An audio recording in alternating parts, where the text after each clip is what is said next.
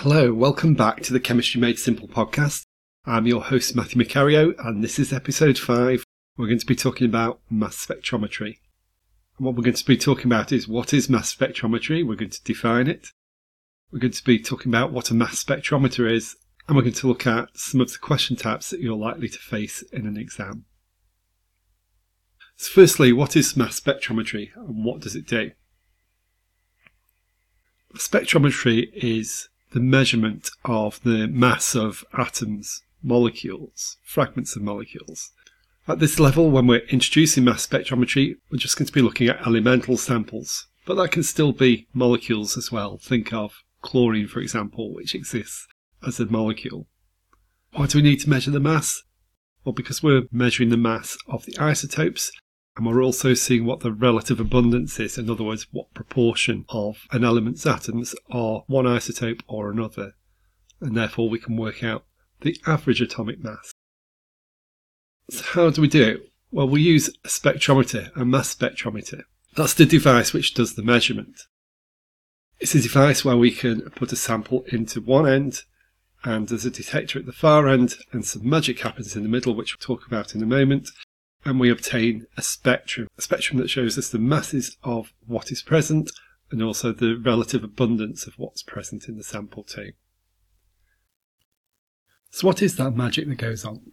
Well, when the sample is injected into the instrument, it first enters the ionization chamber, and that ionizes the sample. So molecules of our sample lose electrons and become positive molecular ions, some molecules are broken down into smaller fragments, such as individual atoms, and each of these also have electrons removed and become positive ions. These are then focused and accelerated into the flight tube, and they pass down the flight tube towards the detector. Now it's important to note that the flight tube has a vacuum pump attached, so there are no air molecules, for example, to interfere with the passage of our ions down towards the detector. Now, at this point, we need to differentiate between two different types of spectrometer. If you're taking the AQA syllabus, you'll be studying the time of flight mass spectrometer. And in the time of flight mass spectrometer, the flight chamber is straight, has a known exact length for the ions to pass to the detector. The ions are given a particular kinetic energy when they're accelerated down the tube, and we measure the time taken for an ion to pass down the tube to the detector. Now, because the speed of the passing of an ion down the tube is relative to its mass, it is therefore possible to work out the mass of the ions that have passed down the tube, as well as their relative abundances. If you're studying a different syllabus of A level, or if you're taking advanced higher, then we'll be talking about the mass spectrometer that uses the magnetic deflection method. Now in this case the flight tube is not straight, it goes around a curve. And around that bend there is a powerful electromagnet. Again the ions are accelerated down the tube with a particular kinetic energy and there's a particular magnetic field applied. In this case we're not measuring the time that a, an ion takes to get to the detector, but we're measuring where on the detector the ion strikes because going around that bend ions of different mass will have their path deflected slightly differently and therefore hit the detector at a slightly different position. Don't forget to grab your download when you finish listening to the episode. It includes a diagram of each of the spectrometer types and a description of how each of them works. I'll give you a link at the end of the episode how to get that. Okay, so what type of questions will you face? And you may be asked for a basic description of how the spectrometer works, how it functions, and how it detects the mass of ions. Or to sketch and label a diagram of the spectrometer. There's a lot of mathematical questions, so you might be asked to calculate the relative abundance, relative atomic mass, or the mass of an individual isotope. And really, if you have an understanding of relative atomic mass, that is just a maths question and we have a detailed walkthrough of this type of question in the Chemistry Made chemistrymadesimple.net membership. If you're studying AQA, you might be asked to predict which is the slowest or the quickest ion to get to the detector from a particular sample.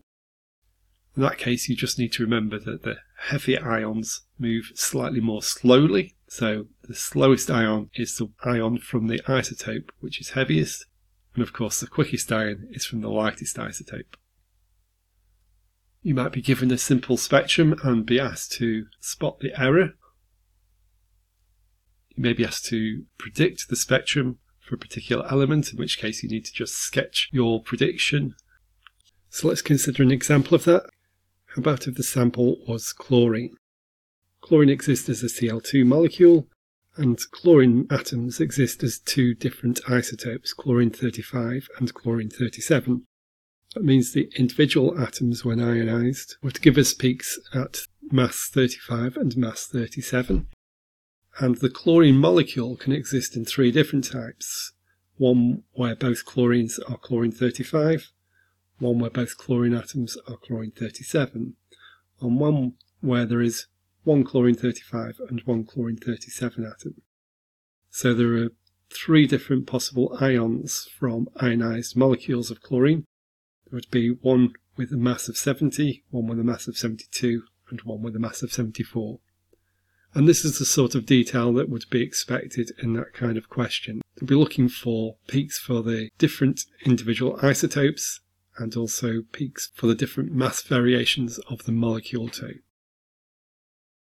When you go on to consider the mass spectrum of compounds, which is usually organic compounds, you may be asked to consider the fragments of molecules. Also, at that point, you'll find that the mass spectrum of a compound is often included in a larger analytical type question.